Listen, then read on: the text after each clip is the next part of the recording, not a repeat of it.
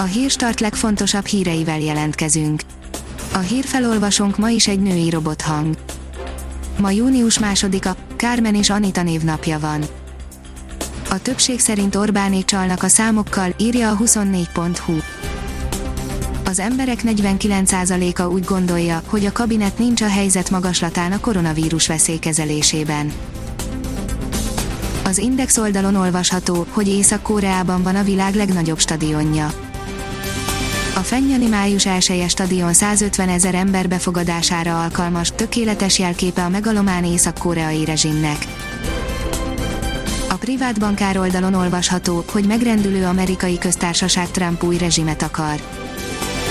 A jelenlegi válságot kihasználva Trump tovább gyengítheti a köztársaság intézményrendszerét és közelebb sodródhat egy félkatonai, autokratikus modellhez. Az amerikai társadalmi rendszer megrendülése elképesztő vehemenciával hozta ki a kritikus és kárörvendő hangokat a világ több térségében. A növekedés írja, pusztító csődhullám bontakozhat ki a vállalati szektorban az Egyesült Államokban a 2008-as világválság idején látott szinteket is meghaladja a vállalati szektor GDP arányos adósságállománya, egy elhúzódó járványhelyzet lehet a szikra, mely egy minden eddiginél pusztítóbb csőd hullámot indíthat el. A Profitline írja, Romániában a lakosság nem fogadta jól, hogy személyes adatokat kérnek el a vendéglátóhelyeken. Romániában hétfőn megnyitottak a szabadtéri vendéglátóhelyek, de sokan adatvédelmi szempontból aggályosnak tartják és engedetlenséggel tiltakoznak az ellen, hogy a vendégek elérhetőségének naplózására kötelezték a kerthelyiségek üzemeltetőit. A Hír TV szerint Szelvini és Meloni utcai demonstrációt vezet Olaszország talpra állítására. Róma egyik legnagyobb terére szólította az olaszokat a jobboldalt vezető Matteo Salvini és szövetségese. A portfólió oldalon olvasható, hogy úgy megváltozott a kormány koronavírus mentőcsomagja, hogy szinte már rá sem ismerni.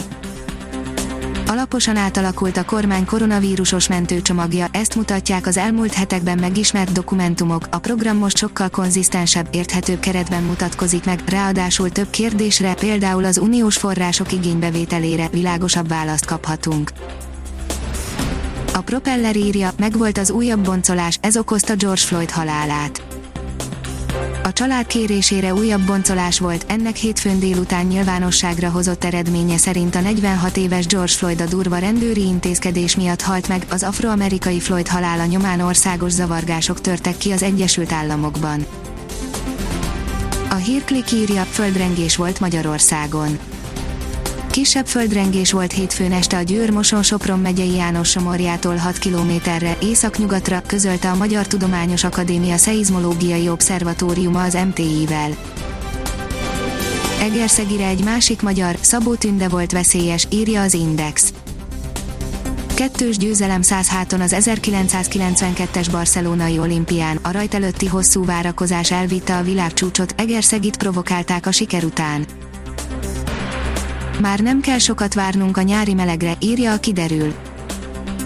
A hosszabb ideje időjárásunkat meghatározó hideg légörvény hatása fokozatosan megszűnik térségünkben, a hét második felében már nyárias hőmérsékletre számíthatunk. Ha még több hírt szeretne hallani, kérjük, hogy látogassa meg a podcast.hírstart.hu oldalunkat, vagy keressen minket a Spotify csatornánkon az elhangzott hírek teljes terjedelemben elérhetőek weboldalunkon is. A hangfelolvasás nem jöhetett volna létre a Google Cloud és a Central Media csoport hírstart fejlesztései nélkül. A hírstart kísérleti adását hallotta, a technológiánkat folyamatosan fejlesztjük. Ha tetszett a hírblokkunk, kérjük, hogy ossza meg ismerőseivel, vagy értékelje közösségi csatornáinkon. Visszajelzése fontos számunkra. Köszönjük, hogy minket hallgatott!